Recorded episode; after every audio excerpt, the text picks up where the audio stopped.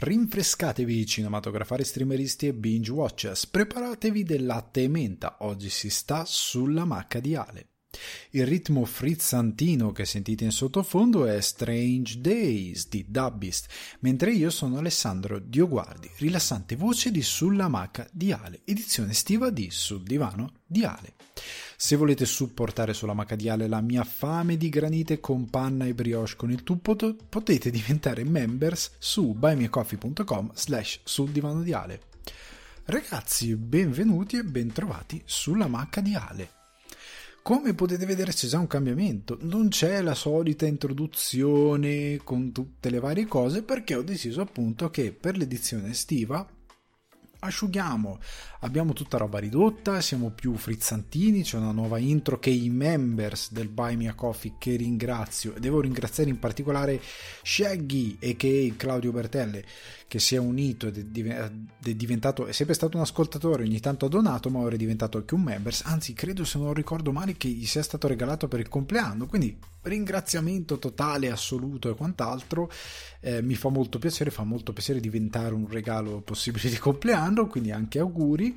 Ehm, al di là di questo ehm, potete appunto avere accesso a queste piccole anteprime al lavoro che faccio dietro le quinte che ovviamente con il passare del tempo come sapete eh, aumenterà quello che faccio aumenterà quello che arriverà a voi cambieranno modalità forme alcune forme stanno già cambiando nel modo in cui porto gli after show e queste cose e cose di questo tipo. Sto prendendo le misure sto giocando anche con voi sono importanti i vostri feedback quando me li date come me li potete dare ehm, tramite social tramite ovviamente se siete dei eh, donatori dei members dei supporter potete farlo tramite il portale quando appunto posto le cose vi chiedo dei feedback direttamente. Sono sempre ben accetti io accetto tutto con tantissimo piacere fin tanto che è roba costruttiva e non è tipo vatti a buttare, quindi non è ovvio che in quel caso dico ok, grazie mille, buona, buona permanenza sul pianeta anche te, però nel senso per feedback positivi io sono sempre qui per voi visto che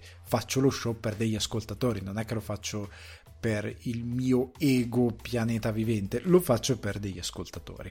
Comunque, eh, vi ringrazio nuovamente per voi che siete eh, con me sul Buy Me Coffee, per voi che siete qui con me sulla maca in questa caldissima e affosissima estate. Non so come da voi, ma oggi, mentre registro che è, sa- è domenica, almeno fosse sabato, domenica 12 eh, giugno, è caldissimo fuori fuori è Mad Max, è Mad Max Fury Road. Cioè quelli che dicono no, ma ma ragazzi, no, ma ti sta bene. Non è vero, non si sta bene.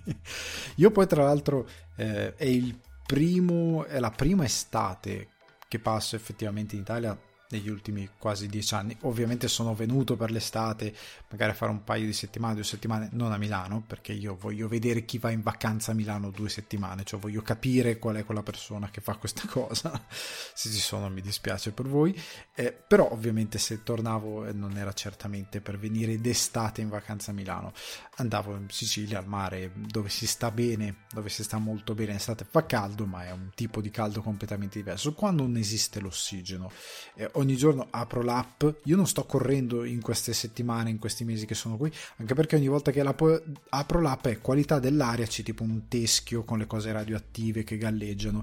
E quindi dico no, ok, non dico che proprio no, no, andare fuori a correre è la cosa peggiore che io possa fare in assoluto. Ed è terribile questa cosa, mi sto allenando ma in modo diverso, non andando fuori a correre perché è deleterio per la mia salute.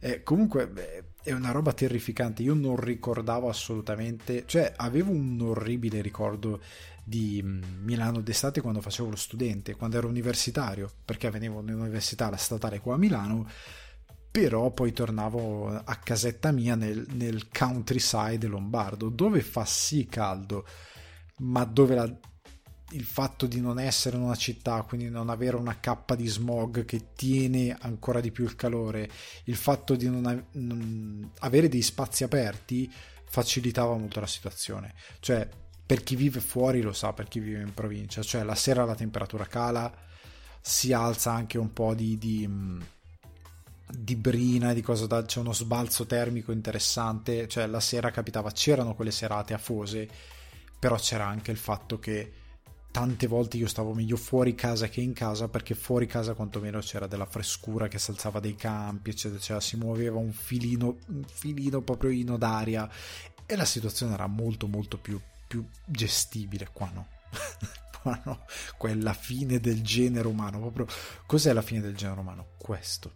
Tant'è io che vorrei capire tanti milanesi come non si rendono conto che vivono in un posto dall'aria irrespirabile, veramente irrespirabile d'estate. Io mi ricordo appunto quando ero studente facevo gli esami, io odiavo la sessione estiva, avrò dato tre esami nella sessione estiva nella mia breve esperienza perché odiavo venire qua. Piuttosto ne davo di più nella sessione invernale piuttosto anche male prendendo dei voti brutti preferivo fare quello perché la sessione estiva, Dio mio, cosa sei pazzo? Io odiavo venire, c'era troppo caldo per, per i miei standard.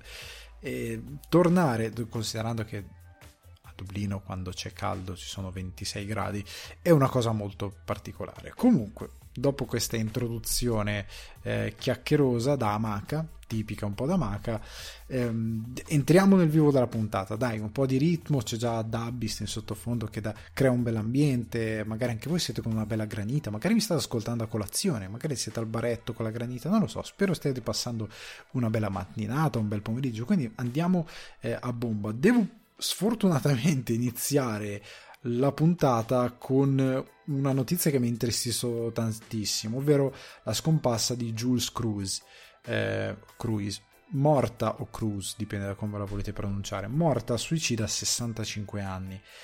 Era malata, era malata da mm, diverso tempo, credo dal 2018 se non vado errato, aveva annunciato la malattia, stava molto male e ha deciso di, diciamo come ha detto uno dei suoi, delle persone alle vicine, di terminare la sua vita ai suoi termini perché a quanto pare aveva anche problemi di depressione ma in particolar modo non ce la faceva più. È una notizia molto triste la storia è molto triste non voglio ehm, girare troppo su questo argomento perché non mi compete sta di fatto che è molto triste. Alcuni di voi si staranno chiedendo ma è un'attrice? Giustamente chiarifico. Jules Cruz era una cantante era una cantante che era diventata incredibilmente famosa nel mondo del della serialità e relativamente anche del cinema per il contributo a Twin Peaks.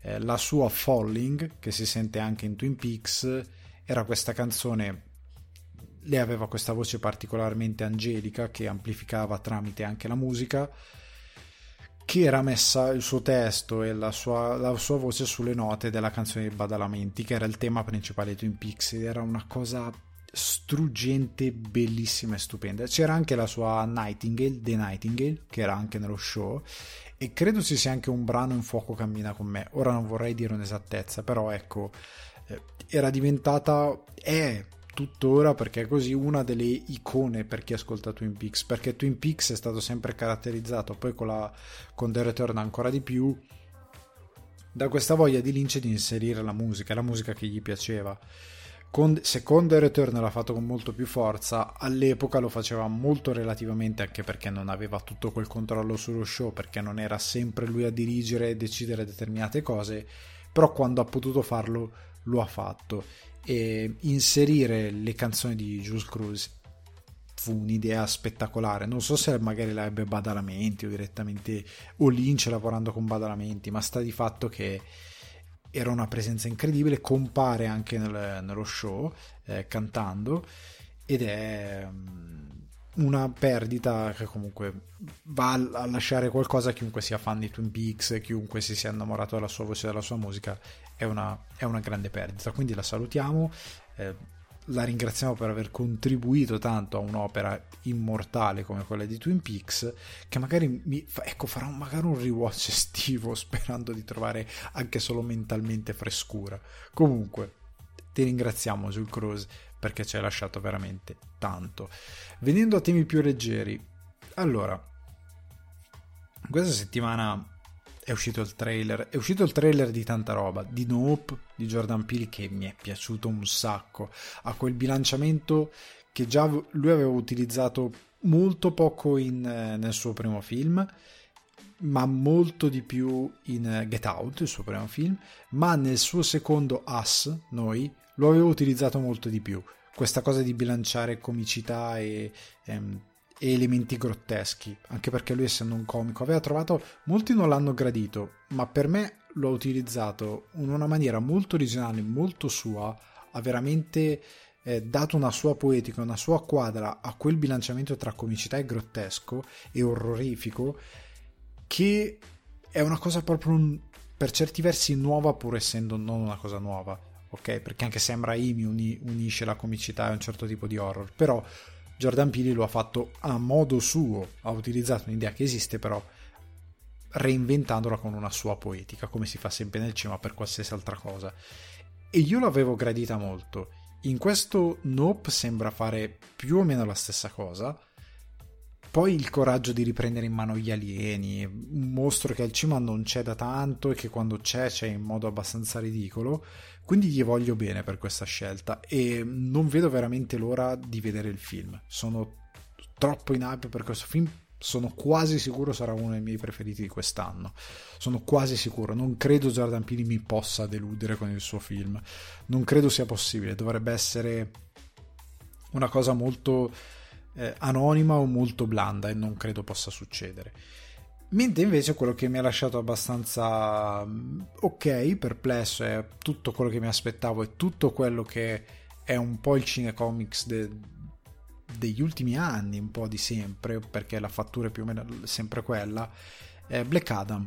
Il trailer è finalmente arrivato, Dwayne Johnson ha potuto soddisfare il suo ego spropositato, mm, ricoprendo questo ruolo che lui dice è nato per poter ricoprire.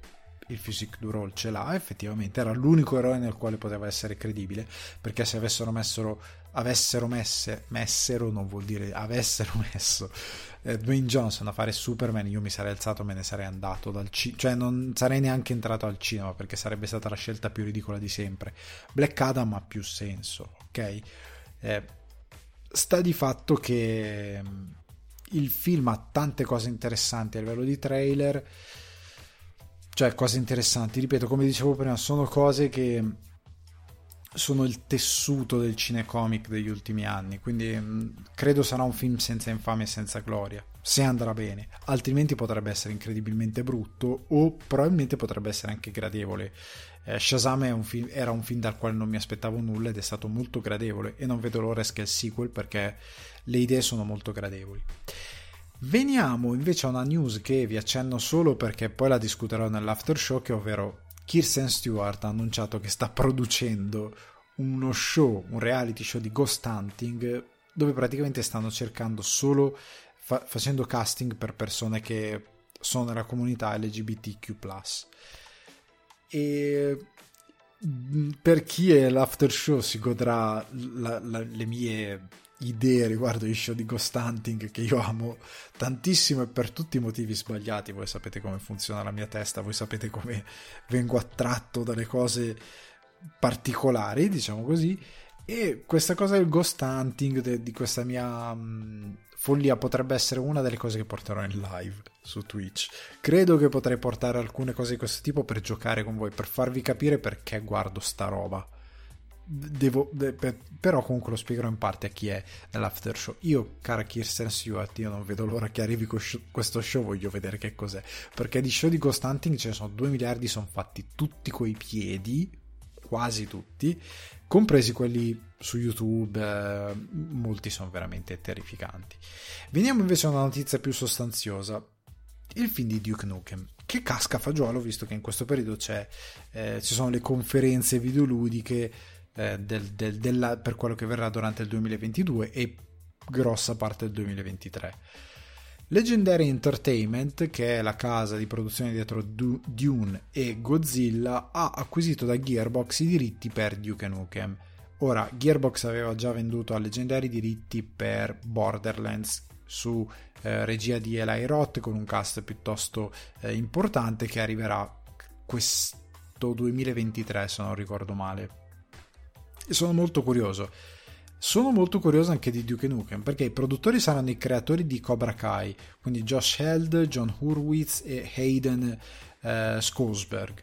Eh, Julian Ju- Jean-Julien Baronet o Baronet, non so che origine ha questa produttrice e mi dispiace, che è dietro Assassin's Creed, no? proprio un film che ha brillato per, ehm, per bellezza, anzi tutto l'opposto, per Marla Studios sarà anche lei tra i produttori, ci sono anche altri produttori coinvolti, però questi sono i principali.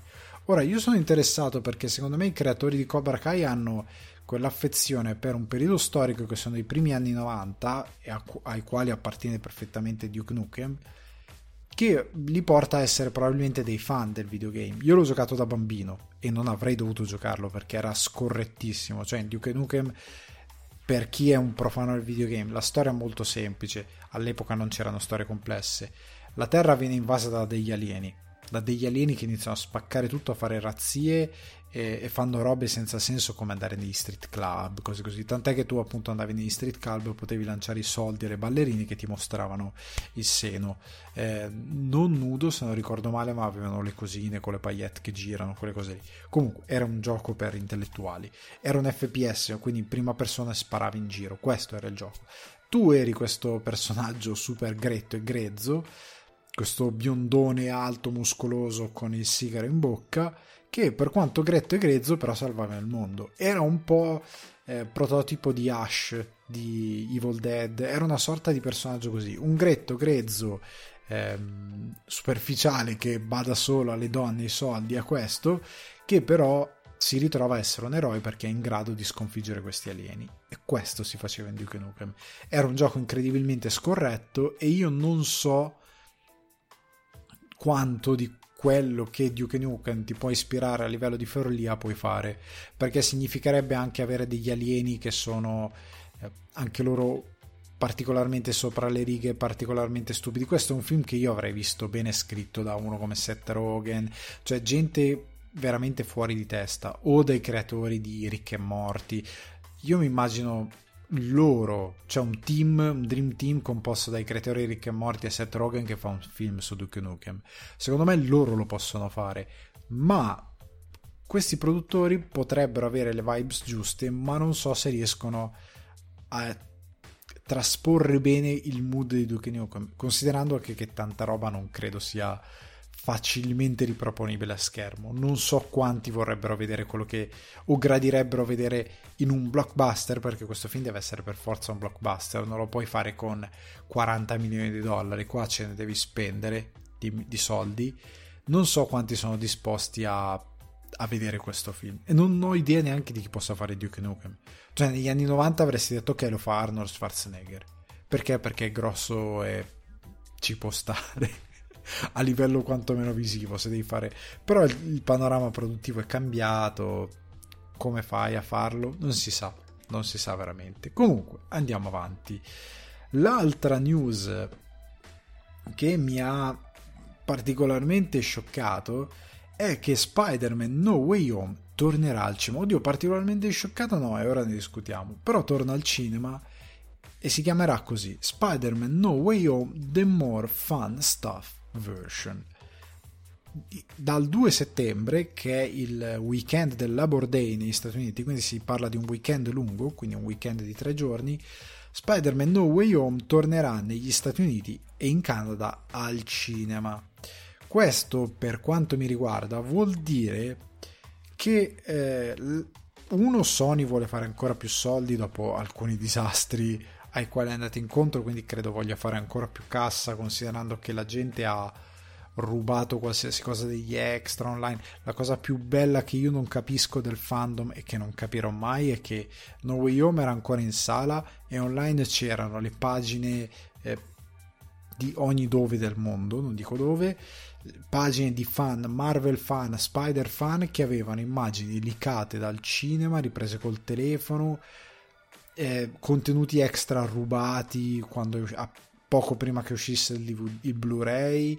Eh, terribili. Io, I fan sono peggiori di, dei pirati. Cioè, è incredibile questa cosa. Io la trovo. Però, vabbè, fanno gioco delle campagne promozionali perché poi succedono queste cose. Però sono comunque deleteri. Sta di fatto che arriverà al cinema questa versione estesa. Quindi, secondo me, arriviamo a tre ore di film. Se prima eravamo a 2 ore e 40 qualcosa, ora arriviamo a 3 ore di film. Io in tutta onestà non credo andrò a rivederlo al film, al film, al cinema. Eh, sarebbe bello se magari non so, due VFX sistemati un po' meglio, quello che potevano sistemare. Comunque, al di là di tutto ciò, ci saranno scene in più. Le scene in più, secondo me, riguarderanno tutte i tre Spider-Man. Cioè, tutto quello che non hanno messo nel film e che è finito nei contenuti extra nel DVD andrà al cinema in questa The More Fun Stuff version. Con quindi minutaggio in più, visto che la gente l'ha chiesto. E l'altro motivo per cui andare al cinema è Sony vuole fare ancora cassa dopo il fallimento di Morbius che con il suo Morbin Time, i suoi meme è tornato al cinema e ha incassato niente, non è riuscito neanche a arrivare a un milione, credo non sia arrivato neanche al mezzo milione di dollari, cioè è stato veramente una cosa disastrosa, che vuol dire basta ascoltare internet, fai meme per divertimento, ma non gli andare dietro, cioè quando, quando le cose non hanno senso non gli andare dietro. Comunque, eh, Sony deve riprendersi, ma deve anche, secondo me, insieme a Marvel, perché attualmente No Way Home è il terzo incasso di sempre della storia del box office nordamericano. Terzo incasso di sempre. Siccome deve uscire Avatar 2, io credo che loro vogliano assicurarsi di fare ancora di più. Quindi io credo che loro vogliano dire lo mandiamo al cinema di nuovo, visto che Avatar ritorna al cinema, con una versione di questo tipo. I fan ci andranno sicuramente, facciamo altri soldi. Per una questione di chi ce l'ha più lungo. Il record conta, anche se ormai sei già nella storia. Ok? Anche perché io inizio a pensare, io non so benissimo se scommettere virtualmente, ovviamente, su questa cosa. Però io non so se Avatar avrà lo stesso successo che ha avuto quando è uscito. Non so se avrà lo stesso appeal. Potrebbe essere di sì. Potrebbe essere di sì. Il 3D si è quietato da anni, ormai le proiezioni 3D sono scemate quasi a scomparire di nuovo e questo nuovo avatar potrebbe riportare il 3D a un livello talmente alto e con una concezione talmente alta da colpire di nuovo la gente e dire porca miseria com'è bello questo film visto in 3D. Potrebbe succedere benissimo questa cosa. Come potrebbe non succedere per nulla, eh. Chiariamoci, e Avatar potrebbe essere un film di medio incasso, però potrebbe fare anche il corso di Top Gun cioè che nelle prime due settimane, nei primi due giorni incassa 150-160 milioni o una cosa così, attorno ai 150 milioni, poi continua a incassare bene e nel mondo arriva attorno ai 700 milioni di dollari. Potrebbe essere una cosa così. Però non so quanto, perché considerando ci sono altri 72 sequel, non so i 72 sequel come dovrebbero portare tantissima gente al cinema perché ci vai per la storia. Avatar non ha mai avuto una storia così potente, a meno che non abbiano lavorato meravigliosamente a livello narrativo in, modo tale da rendere curioso anche la narrativa. Così creano appeal per il pubblico per i due sequel che non hanno il vantaggio di non essere a distanza di tipo 10 anni. ok? Con una tecnologia che tra l'altro non va più, quindi non so come andrà, però intanto No Way Home io credo che abbia l'obiettivo di far mangiare veramente la polvere e di mettere un po' da parte, eh, anche se non ha molto senso, però semplicemente per una questione di, di principio di, di, di battere Cameron ancora una volta. Però staremo a vedere. E veniamo invece così così, veloce veloce, subito subito alle recensioni. Perché qua non si perde mica tempo, è un'edizione così veloce, si va, si corre, si fa, si fa tutto così. Però le recensioni non saranno, ecco, non saranno sbrigative, avranno la loro dignità.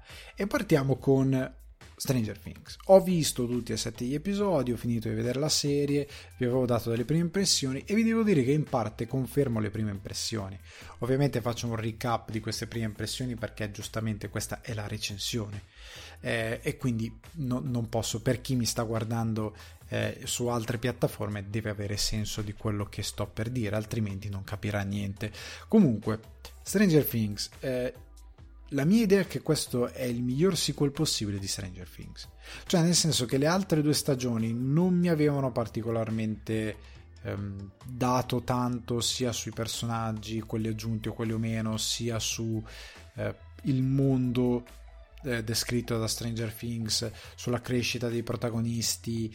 Non mi aveva dato tanto neanche sull'idea di. perché l'accusa che molti hanno fatto a Stranger Things è stato ok, avete fatto questo exploitation del, del, revival degli anni 90, un revival che ha lanciato Stranger Things, sia chiaro, cioè nel senso che Stranger Things c'era qualcosa di rivisitiamo gli anni 80, ma Stranger Things l'ha resa strapop, del tipo che c'era gente che non aveva neanche idea di colloca- collocami nel tempo gli anni 80 e voi dire, direte ma è ridicolo andate tranquilli. Eh, collocami temporalmente gli anni 80, non sapevano da dove iniziare, no? nel senso di intercettare mode, canzoni, non avevano idea, ma neanche film, non avevano proprio idea di dove andare a pescare certe cose. Incredibilmente gente nata nel 2005 è diventata esperta di D&D, di roba nata negli anni 80 che non aveva mai toccato prima. Questo è stato il potere di Stranger Things che poi ha portato tante case a reinvestire in proprietà che erano parte di quel retaggio e Stranger Things ha rubato a Stephen King, a tanti autori che hanno reso iconico quel periodo storico. Questa fu, fu, l'accusa che fu fatta a Stranger Things, quando in verità è stata un, semplicemente una furbizia di sceneggiatura portata a casa molto bene, cioè io non ci vedo nulla di male in quello che hanno fatto, non lo faceva nessuno, l'hanno fatto loro, l'hanno fatto molto bene. Cioè al momento in cui Stranger Things, ehm, Stephen King, non Stranger Things, twitta, io mi ricordo ancora su eh, appunto Twitter, eh, questo è lo show più kinghiano di sempre, cioè nel senso fa una sorta di complimento pur dicendo mi avete preso tanta roba, a partire da Stand By Me e alta roba, vuol dire che effettivamente sta funzionando, hanno fatto un ottimo lavoro e questo non gli si può negare. Tuttavia, con le due stagioni successive è diventata un po' macchiettistica questa cosa, soprattutto se non ricordo male la terza, nel momento in cui c'è il mall, eccetera, eccetera, quell'idea, quel tipo di racconto che ok, ho capito stai, che stai raccontando un certo tipo di progressione degli anni Ottanta, però sta iniziando a diventare un po' eh, eh, ti, ti, è slacciugoso è una vodka panna e fragola, cioè è buona al primo sorso, dici ah che roba carina, al secondo già vuoi vomitare perché ti disgusta. Era un po' così, la storia non camminava bene, eccetera, eccetera. Non credo fosse granché le due stagioni. Questa stagione invece è il miglior sequel possibile, anche perché qual è la cosa più interessante di Stranger Things, cioè che Stranger Things ha preso da quel periodo? L'infanzia cioè tu vai a idolatrare un periodo della tua vita finché sei nell'infanzia, ok? E quindi vai a fare questa nostalgia perché sei molto legato a quel per- periodo nel tempo, perché eh, ti ricordi appunto un rapporto ben preciso che avevi con i tuoi amici, un rapporto ben preciso che avevi con il, il tuo gruppo, con eh, il tipo di serate che facevi, con quel periodo della tua vita che anche come creator vai a ricreare in quella maniera perché è la tua infanzia e quindi tu la vai a romanzare al massimo. Perfetto. Le due stagioni successive sono poco interessanti perché sono un po' un more of the same, perché sono sempre più insincere e perché iniziano a perdere di vista la parte interessante. Questo è il miglior sequel possibile perché loro essendosi spostati, essendo in una nuova fase della loro vita, cioè l'infanzia me l'hai già raccontata e sarà raccontata. Già con Stranger Things la prima serie andava bene Qua ci siamo spostati. Siamo nell'86, io sono dell'87, quindi sarei nato l'anno dopo, siamo vicini all'anno della mia nascita eh, e che identifica una generazione. Stiamo andando la nascita dei millennial e quindi si apre un nuovo capitolo del, della storia, stiamo entrando negli anni 90 e quello che succede è che tu stai diventando adolescente, tu personaggio di, di quel periodo e parte la ribellione, la rabbia, eh, parte la disillusione, inizia a essere in un periodo in cui ti inizi a rendere conto che comunque in quel periodo ci sono delle paure, non è tutto bello e meraviglioso e quindi è interessante perché lasci l'infanzia, è un po' come Superbad, il finale di Superbad. Il finale di Superbad lasci ufficialmente la parte più infantile della tua vita ed entri nella parte più young adult, ok? inizi ad avere interesse per le ragazze in un modo diverso, inizi a crescere in un modo diverso, inizi a collocarti nella società. Ehm, è bello come i personaggi sono divisi, c'è, c'è chi rimane un po' fedele a se stesso, pur magari essendo un po' ridicolo, perché si accetta per quello che è, c'è chi invece cerca l'accettazione da parte degli altri perché uno dei personaggi sta cercando di farsi accettare dagli altri perché è stufo di essere un nerd e di essere un emarginato. E tramite entrando in un club esclusivo tramite lo sport cerca di entrare nelle grazie e di essere popolare, che è una cosa perfettamente comprensibile, già qui nasce un contrasto che poi entra in parte nella storia. Ci sono i ragazzi più grandi che parlano di andare all'università e sorgono problemi tra di loro. È un una parte interessante della vita che par- parla anche di una parte interessante degli anni 80. Sono anni 80 che iniziano a dire ma DD è pericoloso e quella cosa non è romanzata. Cioè, come dicevo l'altra volta in puntata, è una cosa che è successa davvero e infatti il personaggio di Eddie Manson, eh, interpretato da Joseph Quinn, è molto bello, a me piace un sacco perché il fatto che sia questo nerd straripetente che non ha un gran futuro alle spalle, ma che ha questa cosa di DD. Cioè, quel personaggio lì potrebbe diventare o da grande il classico nerd che perde tutti i capelli e poi diventa ridicolo. Eh, un po' più macchiettistico tipo Big Ben Theory per farvi capire perché è quello che, che, che si è creato dopo quel periodo degli anni 80 o potrebbe diventare eh, un grande cioè tipo un fumettista, uno che scrive per i fumetti, uno che scrive per la televisione, uno che scrive per il cinema, uno che eh, scrive per eh, Martin, uno come Martin, potrebbe diventare uno che poi fonda il Comic Con, potrebbe diventare un personaggio di questo tipo, perché è talmente legato a un certo tipo di mitologia da andare altrove, di creare un, nuovi miti in nuovi media che poi si avvicinano al nostro presente. Però è un personaggio che è un è il top di chi è stromesso dalla società perché è anche uno che parte da origini eh, straumili, cioè è già ai margini perché il padre vive in questi campi roulotte che si sono negli Stati Uniti, stra povero. Quindi è proprio il massimo dell'emarginazione. E ti racconto un pezzo di America, un pezzo di disillusione degli anni Ottanta folle. Cioè quest'idea del appunto del, del ah no ma D&D è una cosa satanica che all'epoca c'era ci sono anche dei documentari è un po' l'equivalente di oggi quello che va in televisione e dice i videogiochi sono come la coca o che fanno male o che creano quelli che fanno le sparatorie che vanno a Columbine o um, dove, dove, dov'è che è a sparare alla gente perché dice eh, ma io giocavo a Call of Duty che è un'assurdità la sa chiunque questa cosa però la società tende a demonizzare tutto quello che è nuovo e tutto quello che non capisce. La società dei grandi. E questo contrasto qua esiste ed è molto interessante.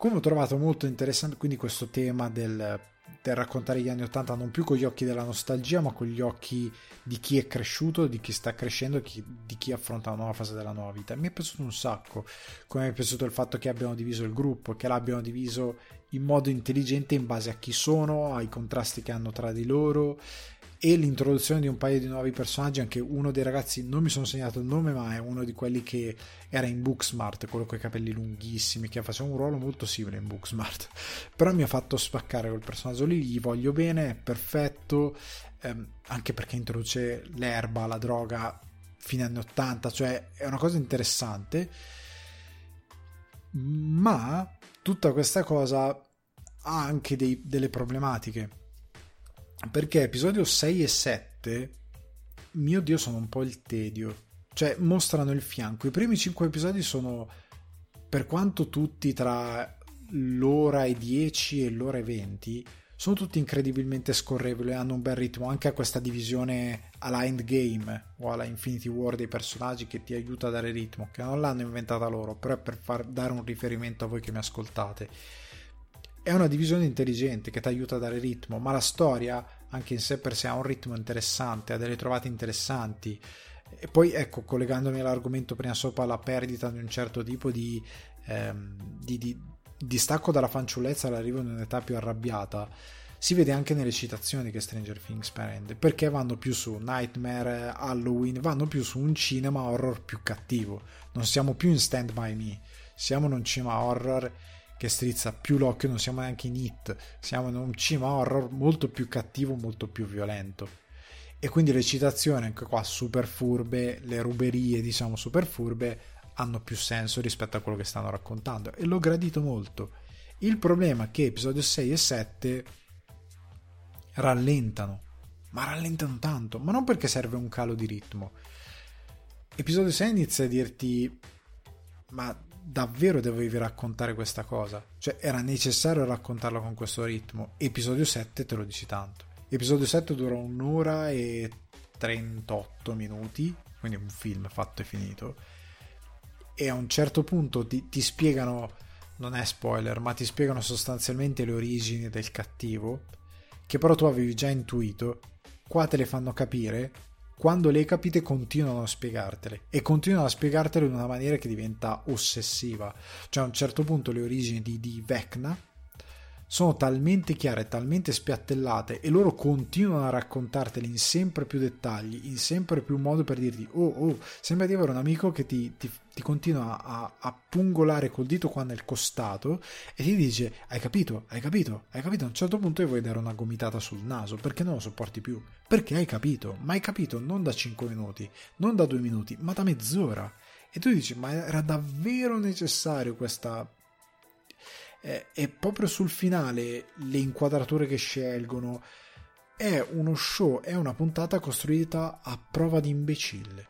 Cioè io credo che se troviamo una persona che dice ah, finita la puntata dice ma quello lì allora era Vecna se, trova, se trovi uno che non è riuscito a collegare i puntini prendetelo portatelo. Se ne trovate più di uno portateli tutti in, um, in un posto dove c'è qualcuno che studia questo tipo di, ehm, soglie dell'attenzione, così perché già abbiamo un problema grave, ma se non capisci nemmeno così il problema è terribile, perché non ho mai visto una cosa così didascalica e sottolineata, è un libro di, di tu stai studiando su un libro e qualcuno ti ha sottolineato sette volte in rosso le cose da capire e poi di fianco te le ha riscritte, cioè è quello ed è pesante.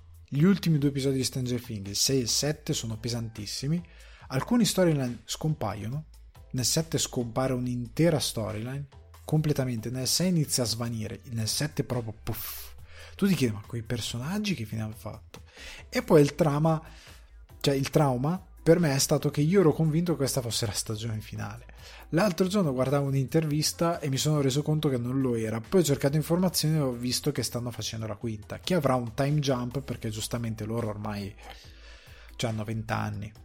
Cioè, hanno veramente 20 anni, non sto scherzando. E quindi dici, porca miseria, non, non, non puoi. Non puoi.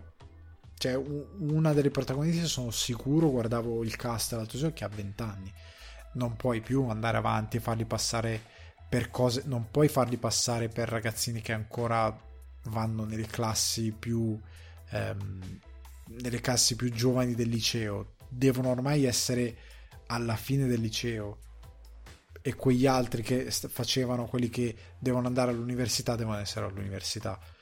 Il problema è che questo time jump creerà il fatto che alcune storyline devono essere risolte off screen o con qualcuno che te le racconta. Perché? Come fai? Perché, ripeto, ci sono delle storyline che vengono abbandonate negli ultimi due episodi e sarebbe stato più interessante usare il minutaggio per quello piuttosto che per questa roba qui. Oltre al fatto che ehm, so, sono un po' per, perplesso da come gestiranno determinate cose, nonostante alla fine la serie è una buona serie, ripeto, è il miglior sequel possibile. Mi è piaciuto veramente tanto di, di Stranger Things. È una cosa che mi è, ho apprezzato veramente, veramente tanto. E quindi, vrappa, vrappando, uso questo termine orribile, chiudendo la recensione, posso dire che sono molto, molto contento di questa stagione 4. È godibile, perfettamente godibile. Non è una roba straordinaria, non è una roba brutta. Devo dire che tra tutte le produzioni Netflix è quella dove essendo che è quella che gli ha dato tantissimo a livello, cioè la gente che si è iscritta a Netflix grazie a Stranger Things è una quantità enorme, enorme. C'è gente che non voleva Netflix, che scriveva ah, che, che balle, si può vivere anche senza Netflix e appena Stranger Things è esploso, a costo di non essere tagliato fuori dalla vita pubblica, si è andato a fare Netflix. Quindi è chiaro che per i sequel ci devono investire e ti dimostra questa serie che quando vogliono Netflix a Netflix sono in grado di produrre robe fatte bene e non roba tipo Cowboy Bebop. Il problema è che quando vogliono, quando non vogliono è un disastro. Andando avanti, lancio una nuova rubri- rubrica che è Summer Loves Festival. Come vi avevo promesso, avevo intenzione di parlare di più di stand up, di prendere gli speciali Netflix. Siccome estate fa un caldo bestia, magari se ridiamo un po', se si sta eh, un po' tutti insieme in compagnia a, a ridere e scherzare, magari è meglio.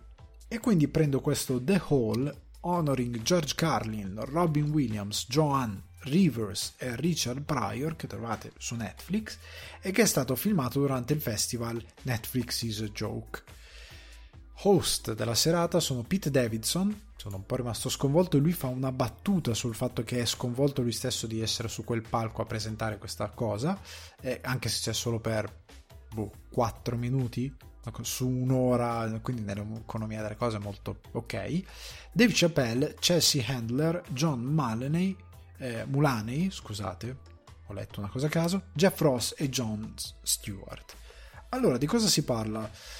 Negli Stati Uniti formalmente non esiste una Hall of Fame per gli stand-up comedian, nonostante sia una parte integrante loro, del loro intrattenimento, eppure non esiste formalmente. Tecnicamente c'è ehm, New, nello stato di New York, a Jamestown, una National Comedy Center, un National Comedy Center che è aperto nel 2018 e Netflix con questa scusa eh, con questo show hanno creato una hall all'interno di questo National Comedy Center dove sostanzialmente faranno una sorta di Hall of Fame e in questo speciale introducono in questa Hall of Fame George Carlin, Robin Williams, Joan Rivers e Richard Pryor. E, ehm, la cosa interessante è che comunque nello show, prima di andare avanti e spiegarvi due cose, eh, danno spazio anche a Norma McDonald, cioè Jeff Ross, che un, eh, lo, introdu- lo, introducono come il king del roasting, cioè quello che ehm, se avete visto The Office sapete cos'è il roasting, cioè c'è delle persone tu li prendi in giro, fai il roasting sostanzialmente in modo molto eh, non è che ti trattieni, però lo stai facendo perché è parte di comicità, cioè ti prendo in giro e ci divertiamo insieme, ok? serve anche tante volte per onorare le persone. In comicità si fa così. D'altronde, se fai comicità è perché ti piace ridere. Se fai come succede in Italia, fai comicità, ti fanno una battuta, ti offendi, eh? Tipo, poi ti offendi con gli otobi, cose così. È un po' ridicolo perché sei un comico, dovresti stare al gioco. Ma al di là di questo, eh, questo dà anche la misura di quanto non abbiamo la, la cosa di essere dei, dei good sport, come dicono in inglese, cioè quindi di stare al gioco e di non ti offendere, è comicità, sei un, la fai anche tu. Comunque, ehm, Jeff Ross che introduce brevemente anche il fatto che sono mm, passati a miglior vita, abbiamo perso quest'anno Norm MacDonald, Louis Anderson, Bob Saget e Gilbert Gottfried. Gottfried dedica un piccolo segmento, una spezione di circa 5 minuti, una cosa così, 5-10 minuti in cui fa riderissimo, prende in giro gli stessi eh, personaggi, però gli, un, gli, fa un bel omaggio e quindi è una cosa che ho trovato molto carina. Parlando invece di George Carlin, Robin Williams, Joan Rivers e Richard Pryor, allora negli Stati Uniti sono super famosi, ma proprio tanto. Da noi non lo so, cioè, George Carlin ultimamente lo citano tanti perché è in un sacco di quote online. È un po' come Bill X, anche se Bill X è molto più presente e fastidioso. Eh, non per, per, colpa sua, ma per colpa di chi gestisce la situazione social e di chi lo continua a citare online. Però ecco, Bill X è super mainstream. Ecco, diciamo così. E quindi sono sue frasi che girano online da un sacco di tempo che la gente riposta um, senza soluzione di continuità perché ormai è diventato super famoso. George Carlin è entrato un po' in quel circolo, tanti lo nominano giusto per ah no ma anch'io seguo George Carlin. Eh, non è vero. Cioè a me sembra palese che non sia vero anche perché i suoi spettacoli non sono così recenti. Lui è morto nel 2008 se non mi ricordo male. Quindi un ultimo spettacolo intorno a, ai primi anni 2000 non sono così diffusi. C'è tanta gente che non ha proprio idea di quale sia la comicità di George Carlin. Ha visto delle ispezioni online o comunque si è guardato, si è letto delle cose dai meme che fanno online, delle quote che fanno online, però non lo conosce davvero. HBO ha fatto un bellissimo documentario. Ne ho visto uno spezzone sul loro canale, sul canale YouTube lo potete recuperare, uno spezzone tanto di 10 minuti buoni. Ed è un personaggio incredibile George Carlin ed è un dio negli Stati Uniti, cioè nel senso se fai stand up comedy negli Stati Uniti probabilmente grazie a George Carlin. Se hai una concezione di cosa sia davvero la stand up comedy è grazie a George Carlin. E, e se capisci davvero cos'è la comicità è grazie a George Carlin c'è tanta gente anche che contesta anche il discorso fatto settimana scorsa di, Ricky Gervaisi perché non ha idea proprio non ha idea eh, noi abbiamo un concetto di comicità veramente truce non siamo anni luce indietro rispetto a, a quello che è l'entertainment degli Stati Uniti che è loro ed esiste da talmente tanto tempo che lo hanno diciamo masterato per usare un termine super profano. Comunque lo, lo hanno padroneggiato. Robin Williams, che ve lo introduco a fare. John Rivers è una mm, stand-up comedian, donna che ha rappresentato tanto per le donne nello spettacolo, che ha davvero fatto del, delle battaglie intelligenti anche per quello che significa stare nello spettacolo, che ovviamente tanti personaggi quando parlano di femminismo non la prendono in causa perché non lo conoscono neanche e perché non hanno neanche un decimo del suo talento. Però è un personaggio incredibile Richard Pryor, anche lui è un personaggio incredibile, che come di- dicono Dave Chappelle parla di, di Richard Pryor, tutti quelli che dicono ah no, oggi non si può più dire niente, tu non hai idea di cosa significava essere Richard Pryor, quindi uno stand-up comedian nero, quando lui era uno stand-up comedian e che davvero non poteva scherzare su determinate cose. Stessa cosa Joan Rivers, che a un certo punto della sua carriera, per aver preso una decisione che era una decisione abbastanza organica nella sua carriera, si è vista chiusa eh, a livello proprio personale da quello che all'epoca era il più grande host di show degli Stati Uniti, cioè da quello che poteva essere il nostro, cosa ne so, Mike Bongiorno. Siccome fai una cosa tua, Mike Bongiorno non ti parla mai più. E, e muore con questa cosa, non ti parlerà mai più e ti odia è un personaggio che ha fatto veramente fatica, come Richard Pryor, che ha avuto una vita molto particolare, tant'è che Carlin era uno che co- avevano una competizione ma molto bonaria, cioè quasi virtuale, non era vera. Comunque George Carlin recuperatelo davvero perché era modernissimo come stand-up comedian e ha delle cose che sono veramente l'ABC della comicità. Questo The Hall è molto interessante se volete un'infarinatura su questi personaggi.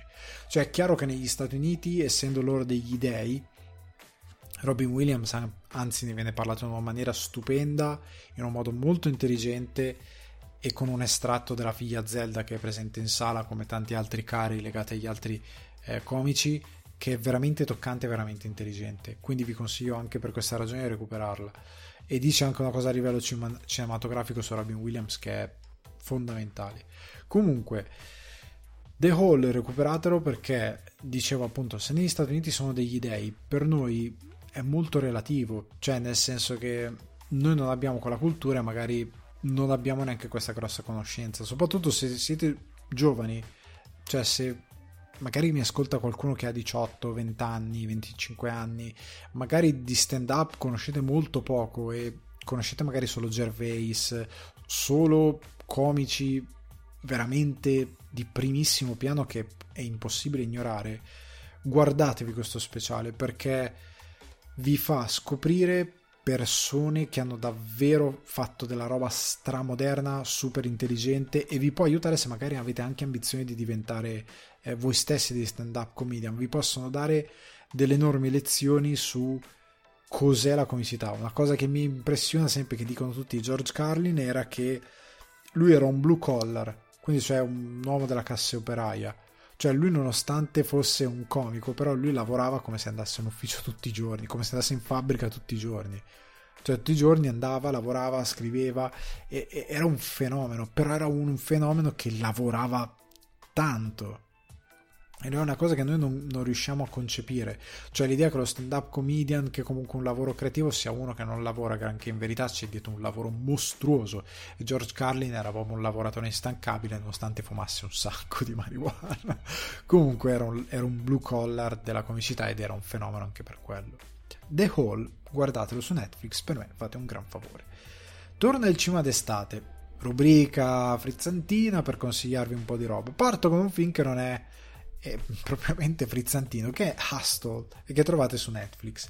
Regia di Jeremiah Zagar, sceneggiatura, sceneggiatura di Will Fetters e Taylor Matern, cast Adam Sandler, Queen, Latif, Queen Latifah, stasera vado in fantasia, eh, Waco Harnan Gomez, qua veramente amico mio, ci ho provato ma è veramente difficile tutto, Ben Foster, Robert Duval, Anthony Edwards, Mark Jackson, questi sono tutti nomi da NBA, Dr. J, eh, Boban eh, Marjanovic, Charles Barkley, Alan Iverson, Natis eh, Tibul questi ultimi nomi sono nomi dell'NBA che alcuni di voi avranno riconosciuto, altri magari no perché sono un po' più giovani, tipo Iverson, siete un po' giovani, non avete idea di chi sia, però è un po' come dire cavolo Cantona, cioè è un nome che per il calcio, è un nome che anche se siete giovani avrete sentito dire due o tre volte almeno se vi piace lo sport, l'NBA come sport. Comunque, di cosa parla questo Hustle? È la storia di questo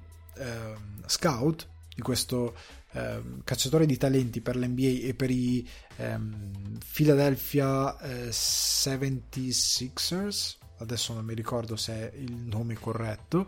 Comunque per i Philly va a cercare talenti. E lui stesso era un ex giocatore che per via di un incidente non ha potuto fare la carriera che doveva fare e fa questo lavoro che però vorrebbe allenare perché ha un'enorme capacità di allenare perché ha l'occhio buono perché sa come trattare i giocatori essendo lui stato un giocatore sapendo determinate cose e avendo un talento per eh, allenare e sostanzialmente cerca di avere questa, questa possibilità. Il padrone della squadra dei Philly 76ers gli dà questa possibilità che Robert Duval lo fa co-coach, cioè second coach, scusate, non co-coach, second coach, ehm, e il problema è che il giorno dopo, o la sera stessa in cui viene data questa carica, muore. Muore e il figlio che è un viziato pezzo di fango lo sostanzialmente che un, ha manie di grandezza ma è un incapace di livello assoluto, lo costringe a tornare on the road, quindi a tornare in giro per il mondo a cercare talenti, dicendovi devi trovarmi l'uomo che mi porterà ad avere davvero uno shot di vincere il titolo e se lo farai ti metterò a fare il coach. Allora Adam Sandler, ormai stanchissimo di fare questa vita e che non ha visto la famiglia e quant'altro, si dà tutto se stesso per trovare questo giocatore miracoloso e finché non lo trova in Spagna. Trova questo giocatore che però non è, fa l'operaio, non gioca professionalmente, però è un fenomeno, lui ci crede tantissimo e se lo porta a casa contro il volere del suo capo e da qui parte la storia, perché lui si mette contro tutto e tutti e da solo all'interno della mente cerca di dare una possibilità a questo ragazzo. Allora, la storia è sostanzialmente una sorta di Cinderella Man, la, sorta, la solita storia un po' di riscatto, il, lo sapete, io lo dico sempre, non è tanto cosa racconti perché il cosa ci sono dei temi che sono universali, ma il come lo racconti. E il come di questo film non è super originale, ma è molto fatto bene. È fatto molto bene. Perché oltre ad avere questo tema da Cinderella Man, che vale sia per Adam Sandler, perché il suo riscatto è un uomo che per suoi errori ha perso tutto nella vita, che per anni ha fatto una vita che non era il massimo, che era riconosciuto da un solo uomo e quell'uomo è venuto a mancare proprio quando gli ha dato la possibilità che gli doveva dare.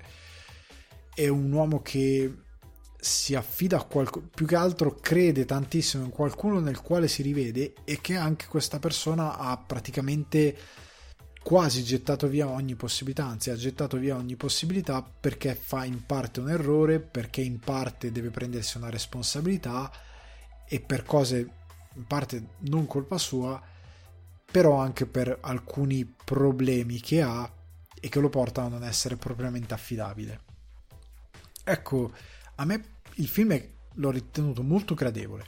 Cioè, nel senso che io non seguo. Per chi è fan dell'NBA, probabilmente sarà un film eh, che tratta di cose che sono molto accurate. Comunque, prodotto da LeBron James. Ripeto, è pieno Anthony Edwards, Mark Jackson, Dr. J, eh, Boba Marjanovic, Charles Barkley, Allen Iverson. Cioè, e ci sono quasi una trentina di personaggi dell'NBA che fanno parti, piccole cameo che fanno parte all'interno del film. È chiaramente scritto da una persona che ama lo sport, è chiaramente scritto da una persona che non vuole raccontarti il meglio dell'NBA, ma vuole raccontarti delle sfaccettature un po' più grigie e che dà ad Adam Sandler un personaggio ehm, che media molto bene quello che lui sa fare. Cioè Adam Sandler quando va a piena velocità sulle sue doti comiche e le estremizza al massimo fa schifo. non userò mezzi termini, fa schifo.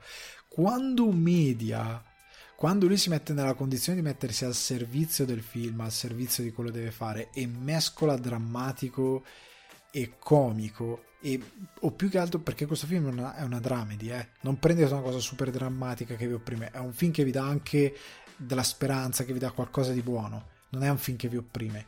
È molto positivo anche per questo ci va d'estate perché alla fine è positivo come film.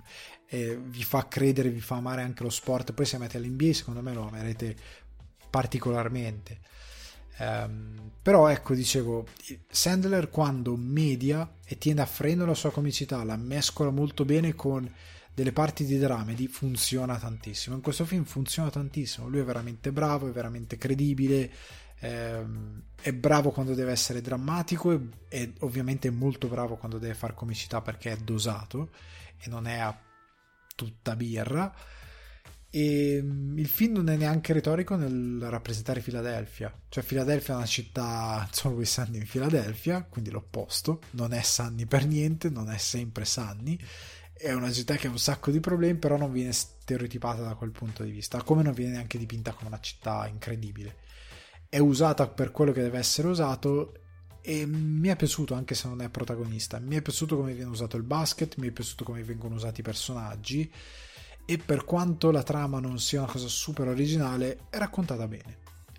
Quindi Hustle per me è un film molto ben gestito, raccontato bene, che scorre molto bene, che ha delle belle interpretazioni e che parla di sport in modo molto intelligente. Cioè a me piace come tratta il tema del basket. Io non seguo attivamente il basket da...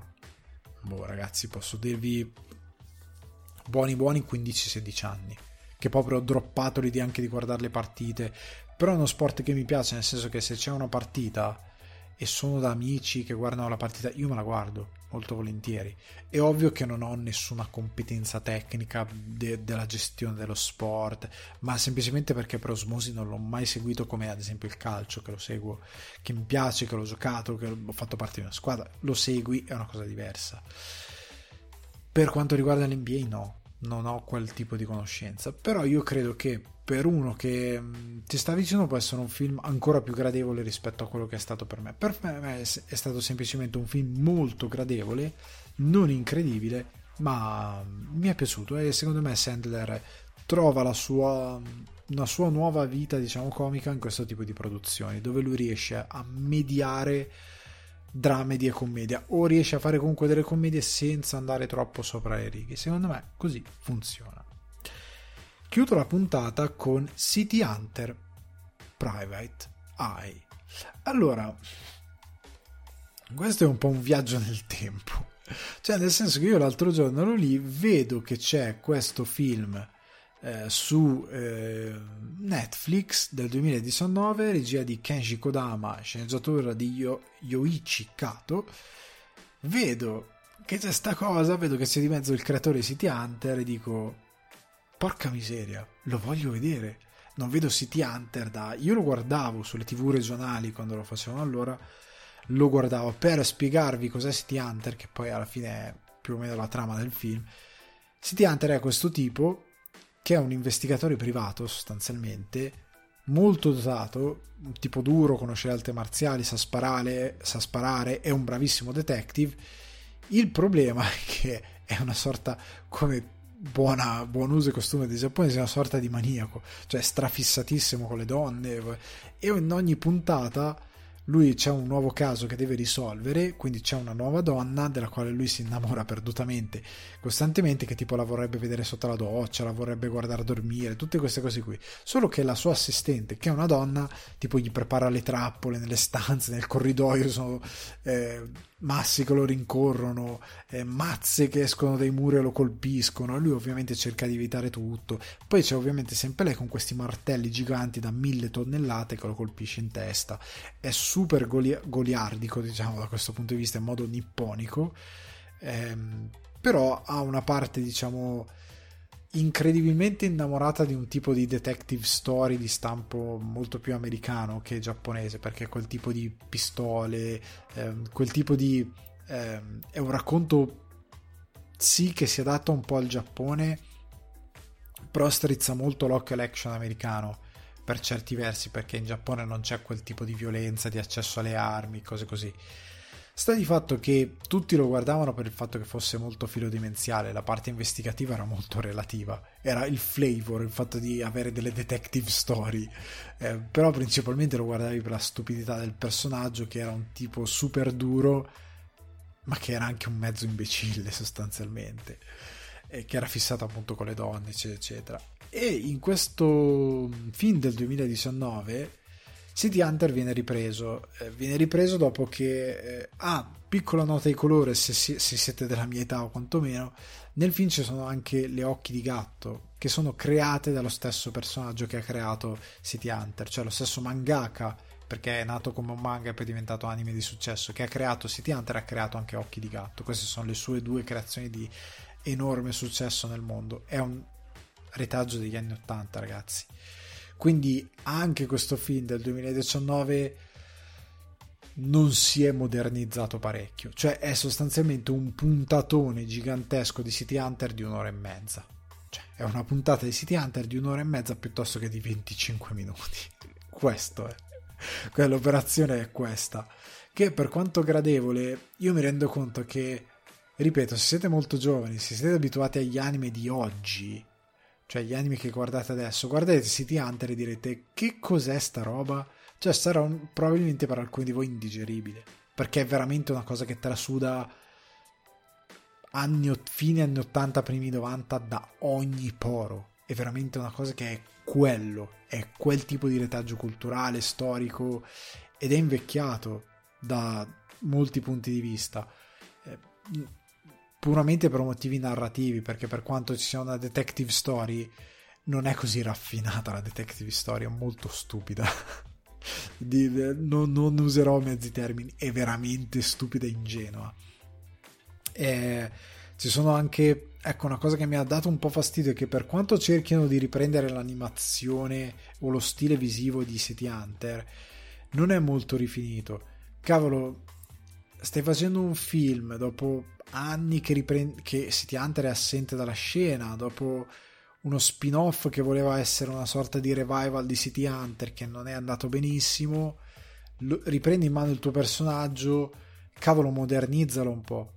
E per modernizzalo io dico vai a raffinare la tua storia, cioè quantomeno la detective story, scrivila in modo più, più, più un pochettino più complesso, rendimi la parte investigativa più affascinante e soprattutto, cavolo, fai una bella animazione. Cioè il livello dell'animazione è quello di un anime non troppo ispirato, eh, seriale appunto degli anni 80. Cioè non è granché l'animazione, ma nel senso che l'anime originale in alcune puntate cercava di riprodurre tagli di luce tipico delle detective story, stilemi visivi, qua neanche quello. Cioè non ci hanno provato proprio per niente zero, effort zero.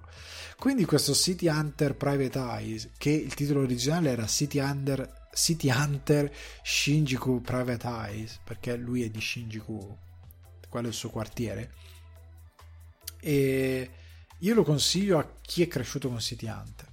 Cioè io prima sono, se voi andate su YouTube e scrivete City Hunter sigla, c'è una sigla, voi tutti penserete ah Giorgio Vanni col cavolo col cavolo, non era neanche in, in, in visione Giorgio Vanni, cioè era uno di quegli autori, di quei tanti autori che si prestava alle sigle televisive e con una voce molto particolare che sembrava uno che dove, dovesse cantare altro, non che dovesse cantare sigle animate, però molto ganzo. Cioè, City Hunter, c'è bisogno di te, quella cosa lì. Era molto ganzo. E se avete nostalgia di quella cosa lì, cioè ci siete cresciuti, guardatelo.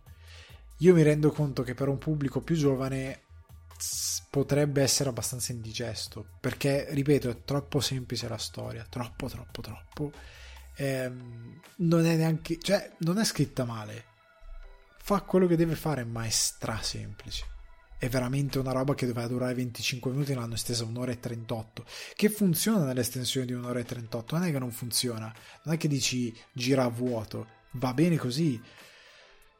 Però è troppo semplice, cioè l'hai strecciata veramente tanto. E l'altro problema è che l'animazione non è granché e che poi ha degli stilemi da anime manga di un'altra epoca. È un po' come... Cioè io non riuscirei mai a... Non... Cioè io vorrei conoscere un ragazzo di 20 anni o di 18 anni che oggi si affeziona a Dragon Ball. Vorrei vederlo perché... Mm, oddio, magari se guarda la prima stagione di Dragon Ball sì. Però e può trovarci magari qualcosa per affezionarci perché c'è un cammino dell'eroe interessante, c'è della fantasia, eccetera, eccetera, anche se è molto ingenuo rispetto agli standard di oggi, però appunto ecco, troverei un po' strano perché c'è, c'è roba, basta prendere Demon Slayer che comunque viene da quella da quel carattere shonen. È la stessa cosa per One Piece però è molto già più complesso molto più interessante il world building è molto più grande le storie sono molto più interessanti i personaggi sono molto più affascinanti. City Hunter è un po' la stessa cosa. È difficile che lo digeriate cioè c'è roba più interessante che sicuro avete visto avete già visto. Però è molto leggero cioè non ha alcunissima pretesa e è fatto per puro intrattenimento per intrattenerti e per farti ridere come un cretino. E basta. Però ripeto è di un'altra epoca. Quindi City Hunter Private Eyes lo volete vedere su Netflix? Il doppiaggio italiano devo dire che non mi è piaciuto per niente. Anche quel doppiaggio lì è un doppiaggio invecchiato. Si poteva fare di meglio secondo me. Non è granché il doppiaggio. Però ecco è lì se lo volete guardare per tutti i nostalgici sarà un gran bel piacere. A questo punto ragazzi vi saluto, come promesso una portata molto celere, molto leggera. E quindi questa puntata si conclude, vi ricordo che potete sostenere il mio progetto su buymecoffee.com slash sul divano di Alec, potete seguirmi su Twitch alle 21.30 generalmente lunedì, anche se questo lunedì potrei non esserci. Rimanete sui social, Alessandro underscore di guardi, così sapete quando e come trovarmi su Twitch. Vi ricordo di rendere pamper focacce i vostri contatti che vi ammorbano ogni giorno con post e link imbarazzanti, soprattutto ora d'estate, che ormai per, per, per mesi nessuno poteva farvi rosicare che loro erano in vacanza con una vita incredibile posticcissima, finta che non esiste però ecco, ora lo possono fare cercando di sfruttare il fatto che non è gennaio ma è periodo estivo, quindi ignorateli e diffondete il podcast, andatelo a votare eh, su Spotify dove potete lasciare una bella recensione, un bel 5 stelle condividetelo ai vostri amici, divertitevi, ascoltatelo in relax e se invece avete qualcuno che vi dice no ma a me i podcast non piacciono, ditegli guarda se vuoi c'è anche il canale YouTube Alessandro Dioguardi dove carica le recensioni e le cose che fa, quindi iscrivetevi là se non vi piacciono i podcast ma cattivi, dovrebbero piacervi i podcast, ascoltatevi. Vi saluto ragazzi, vi mando non un caloroso ma un rinfrescante abbraccio, il vostro host vi saluta Ciao ciao.